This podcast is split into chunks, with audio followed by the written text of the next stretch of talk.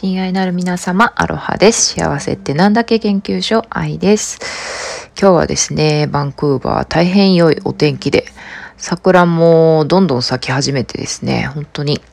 空から見たらね、この街はだいぶピンクに染まっているんじゃないかなって、いつも想像しています。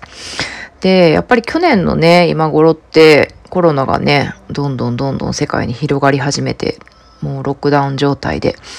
で、同じね、桜を見てても、これからどうなるんだろうっていうような、これは一体どういうことなんだろうっていうような気持ちだったんですけど、まあ、今年はどうなのかというと、まあ同じようにね、ちょっとプチロックダウンみたいな感じでお店、レストランとかカフェがね、あの中で食べれなくて、テイクアウトオンリーになってたりとか、うん、まあいろんなね、あのオフィスとか、あのお店もクローズしたりとかいろいろあるんですけれども、まあ、あの、ちょっとずつね、こ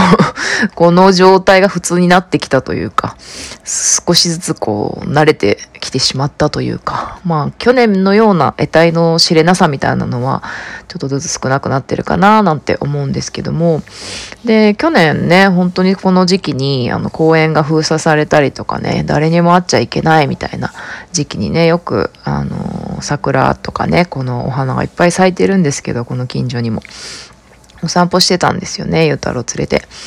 で、なんか心の中はね、ざわざわざわざわしてるんですけど、もうそんなね、私たち一人一人のざわざわとかね、あの、世界経済のね、揺らぎに関係なく、この春っていう季節にね、もう木々も草も花もね、みんなね、アリンコとかダンゴムシとかね、も、みんな本当になんかこう命をもう全開にしていて、なんかそれを見てね、本当に、なんていうのかな、もう私はもうほん、単なる、地球に存在する単なる一粒の命だなっていうふうに改めて